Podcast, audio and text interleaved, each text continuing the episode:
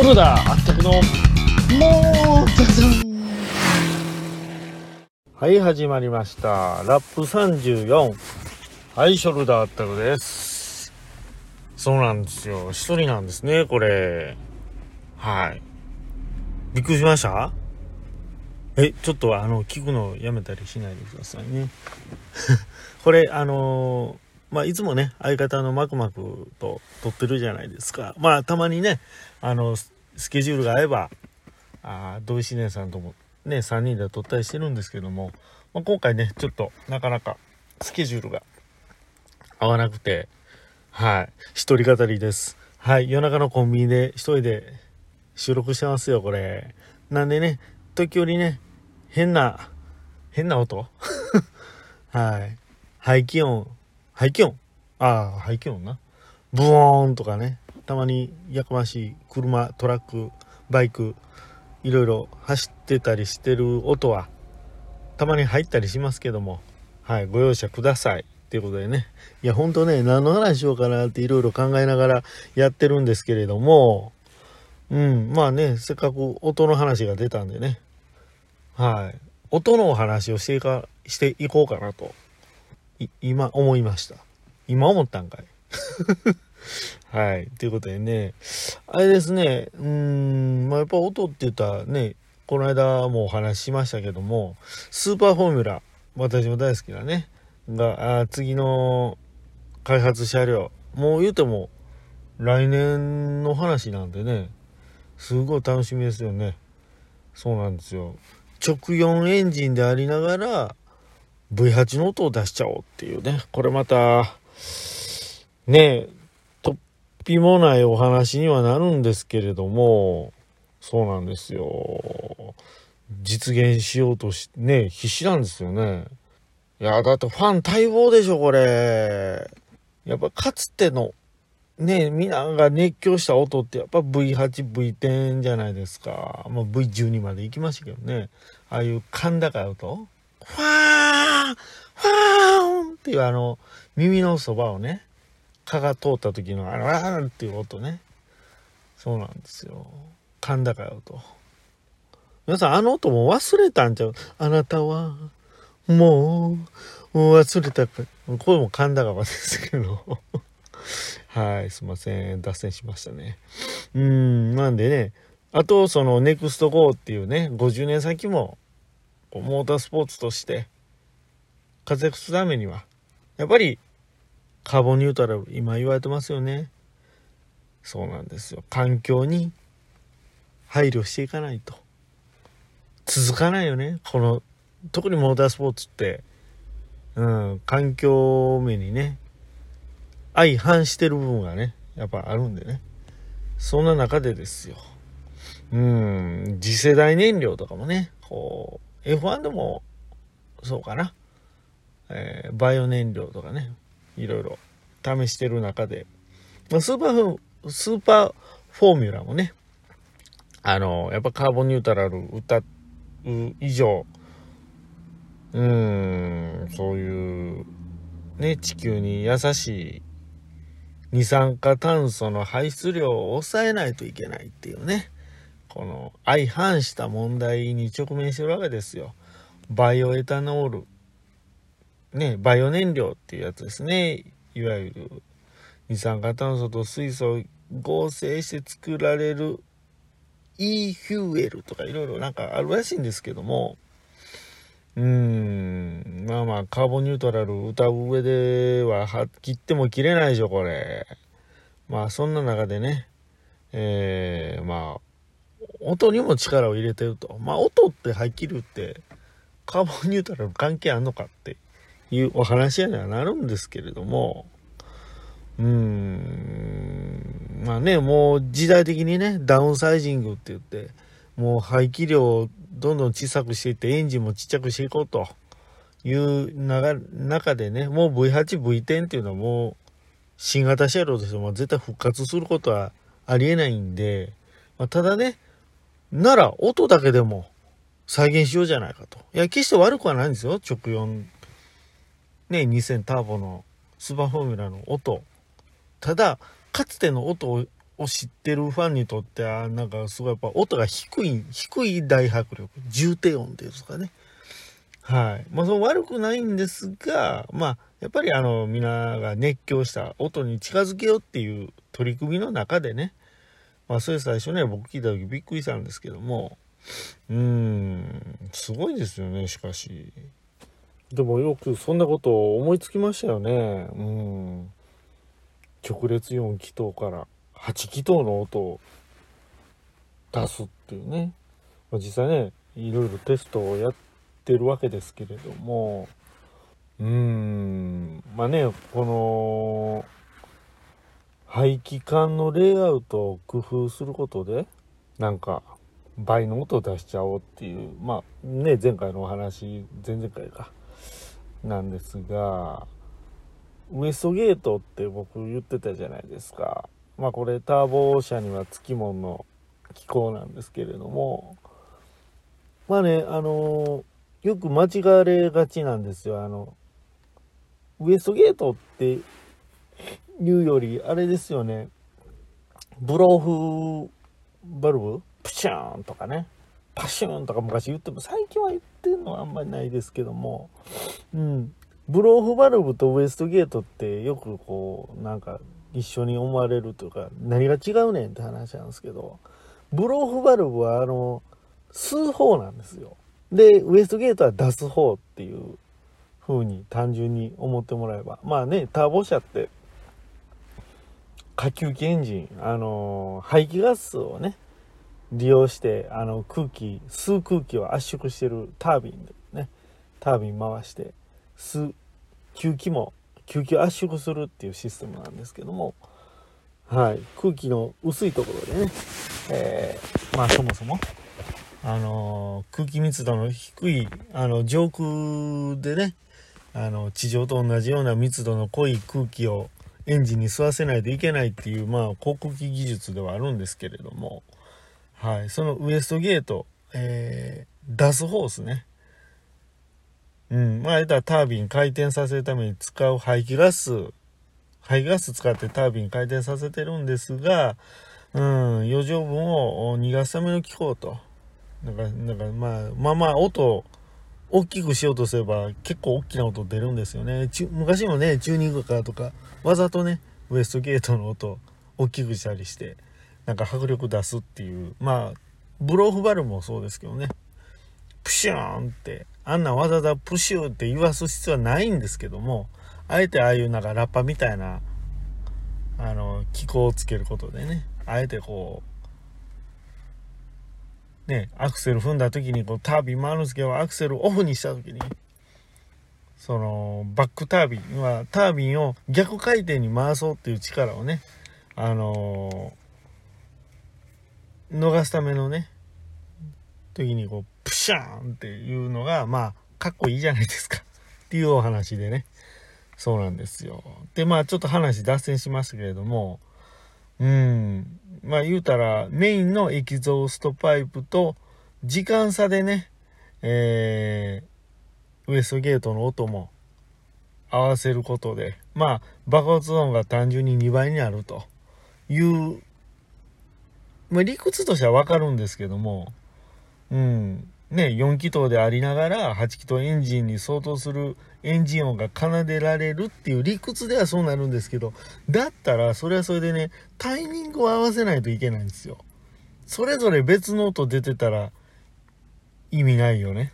っていう話で、それがね、結構苦労してるみたいなんですね。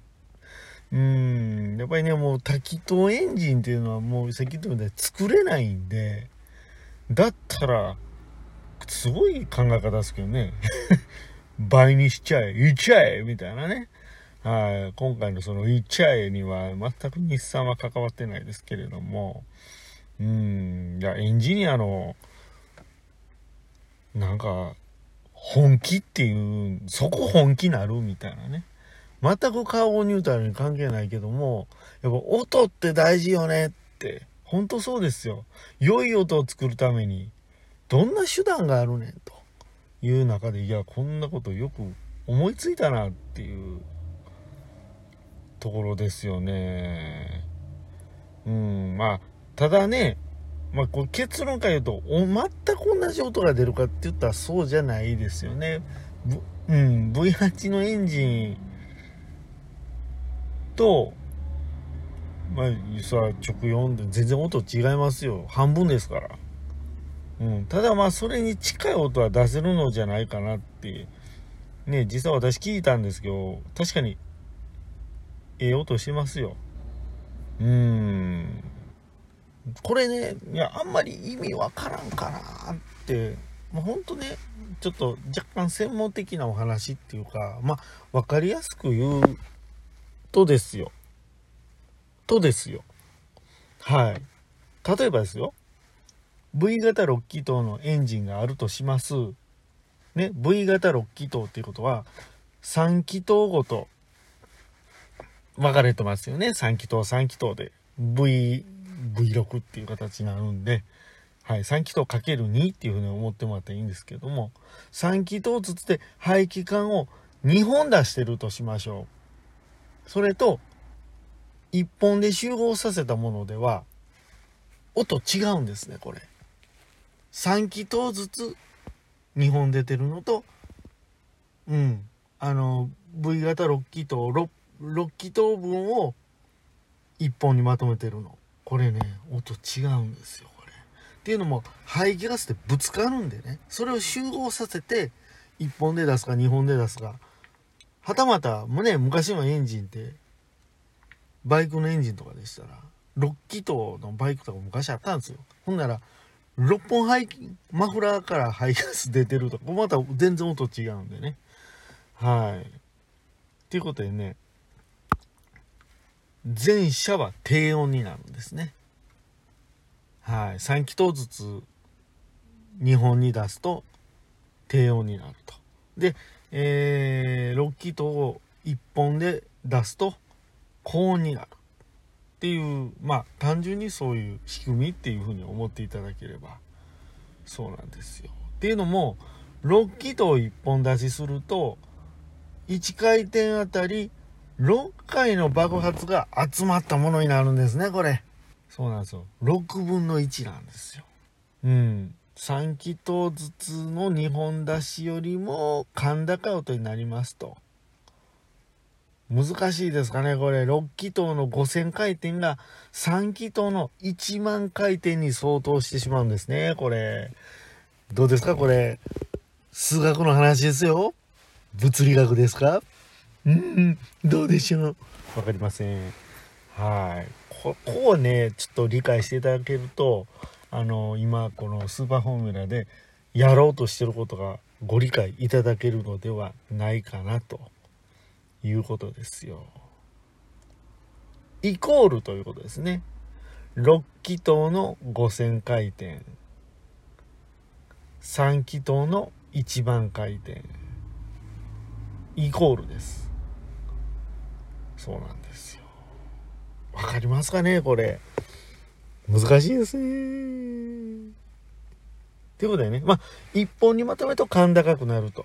えー、2本とに分けると低くなる。っていうお話なんですね。はい。さあ、そんなね、ファンを熱狂させる音を復活させるべくテストがまだ今でも行われてるわけですよ。うん。っていうことでね、あの、倍の音をこう出そうっていうことにはなるんですけども、っていうと、排気管レイアウトをま変更するわけですけれども、なんとね、この音を同調させないといけない、最終的に。もともと同調してないものを、排気管の長さを工夫することで、出口では、もう出口の最終の音出る場所では、同じタイミングにするっていうのはすごく苦労してるみたいで、そうなんですよ。爆発音を同時に出さないといけないと。難しいですよね。でないと、大きく音ならないよねって、音ずれてしまうと、二重奏になっちゃうよね。うん。で、二重奏は二重奏でええ音出とるかなっていう話なんですけど。はい。ねえ。音、F1 の音でさえね、ちっちゃくなってるんですよね。そうなんですよ。なんでならないか。不等間隔爆発によると不等間隔爆発にある現象っていうことで音が低いんですね。わかります？同時の爆発やったら音がでかくなる。まあなんかこれ頭がこんがらがってきましたか？これ大丈夫ですか？これ。まあ、まあ、おまとめですわ。おまとめ論ですわ。まとめて一本で出そうっていう。タイミングがね、ずれる。なんかもうそこで苦労したみたいですね。要は、二人同時に、せーので、わーって言わないとダメなのに、ね、わーわーってなったら、音バーンっていう一発の音がババーンってなるじゃないですかっていうお話なんですよね。まあ、それが、あの、何回もこう、テスト繰り返して、うん、長さを調整していく中で、同時爆発をさせることで4気筒かける2っていうことで、8回爆発音が聞こえるようにすれば、まあ、理屈では、理論上、同じ音出るんじゃないうん。全くとは言えず、言わずとも、うん。倍、倍の音出せるよね。はあ、疲れてきた。なんかこれ、伝わんと、伝わってんのかな、これ。すいませんね。まあ、これがね、ずっと言いたくて、なんでしょう、これ。なんかね、まあ、要は良い音をね、とにかく良い音を出そうと、エンジニアが本気になってるわけですよ。すごいですよね。